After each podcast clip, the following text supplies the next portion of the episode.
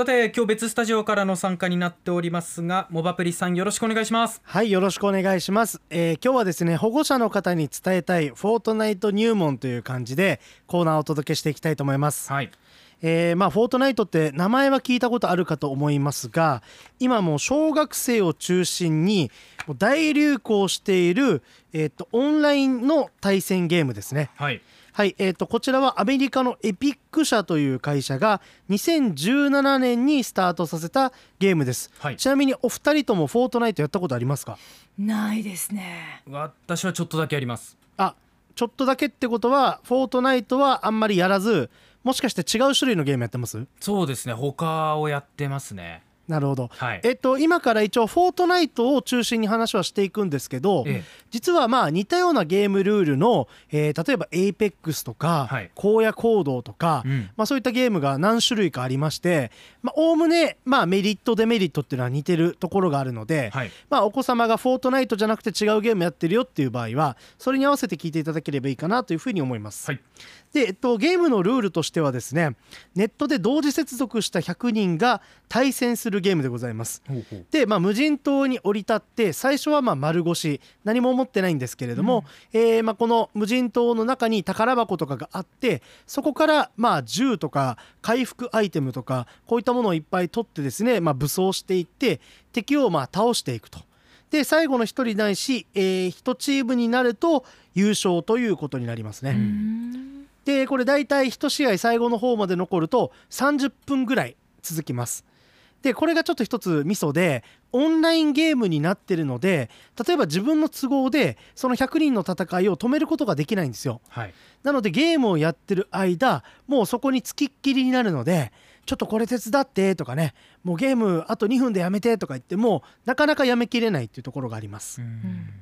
はい。で、えっとまあ、このゲームに関しては、まあ、今申し上げたように基本的にひゃくにん、まあ、人間と対戦して、えー、勝ち残るためにはもう要はきゅうじゅうきゅうにん倒してひとり残らないといけないってことなので、はい、まあ、優勝するためには相当努力しないといけません。うん、知識、あとはスキル、えー、さらにはどうやって攻めるかの戦略、さらにはメンタルとかですね、こうしたものが求められるので、はい、まあ、結構そのゲームではあるんですけれども、まあ、奥深い構造になっていると。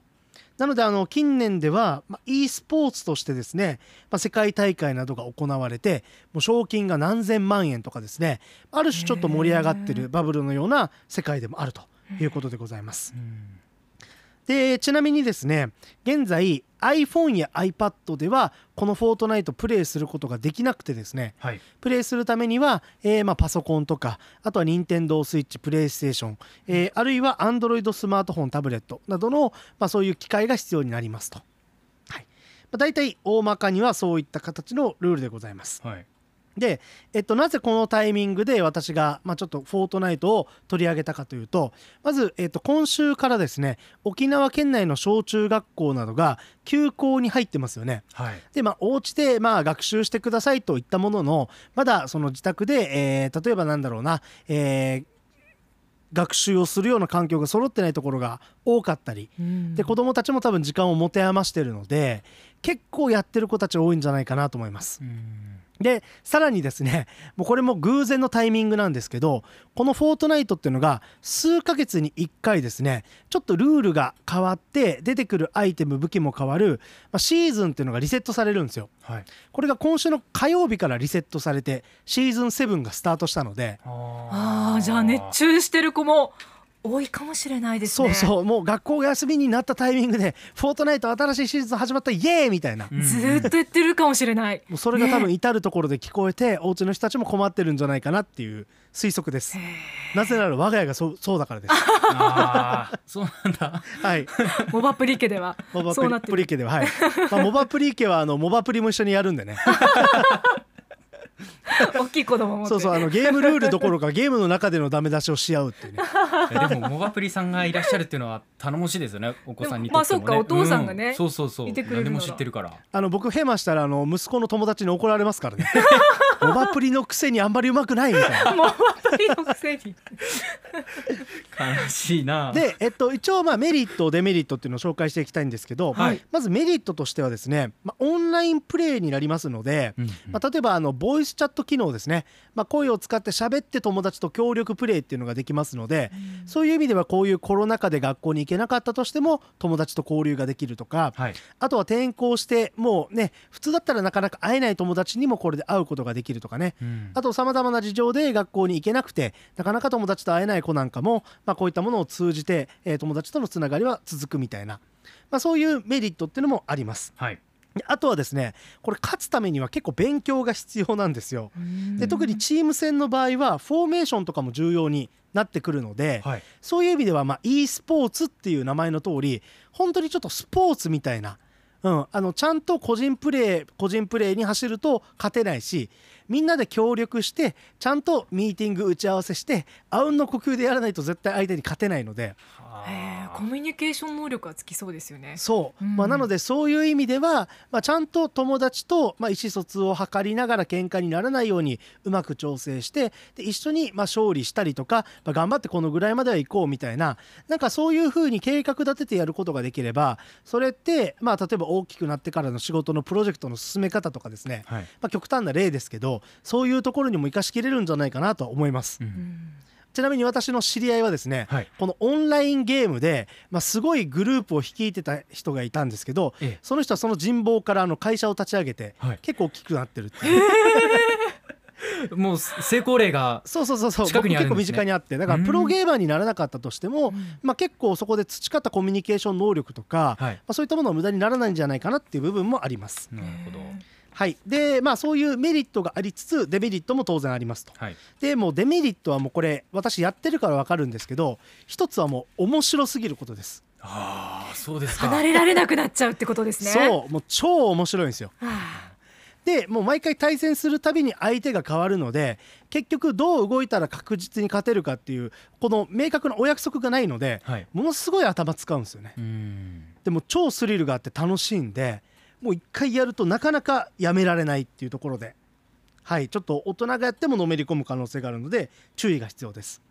あとは、まあ、この面白すぎるっていうところのまあ中身としては、はい、やっぱりすごく興奮するゲームなんですよ、うん、敵を倒したりやられないように隠れたりとかね、うん、であとはめったに勝つことができないので、勝った時にはもう脳からドーパミンが出ますね。うーん、だからそういう意味ではすごく刺激的で興奮でスリリングで楽しいからこそ、例えば夜にプレイすると興奮して寝つけない、負けたとしてもイライラして寝つけないとかですね、こういう形で体がすごいなんか興奮するので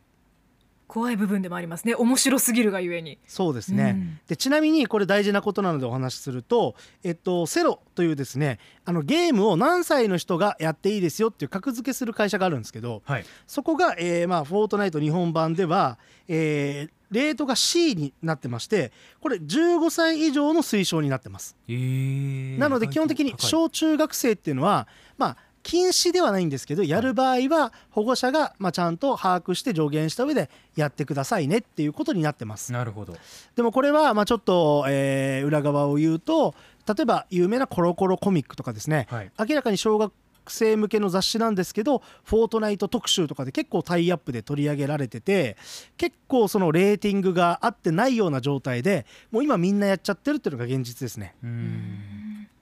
まあ、ですので、まあ、ちょっとすいません長くなりましたが、えっと、保護者の対応としてはまず子どもたちに対してルールを決める前に一度自分がやるといいんじゃないかなと私は思ってますね、はいはいはい、ある程度やっぱり理解把握した上でルールを決めた方が子どもたちも納得すると思いますし、うん、あとはまあ禁止にしたいって気持ちも出ると思うんですけど、正直ここまで流行ってると現実的に難しいと思うので、はい、やっぱりある程度のバランスですよね。そうですね、うん、だから興奮するのであれば朝やってとかですね、そういう形で、まあ、うまく、えー、距離感を子どもたちに掴んでもらえればいいかなと思います。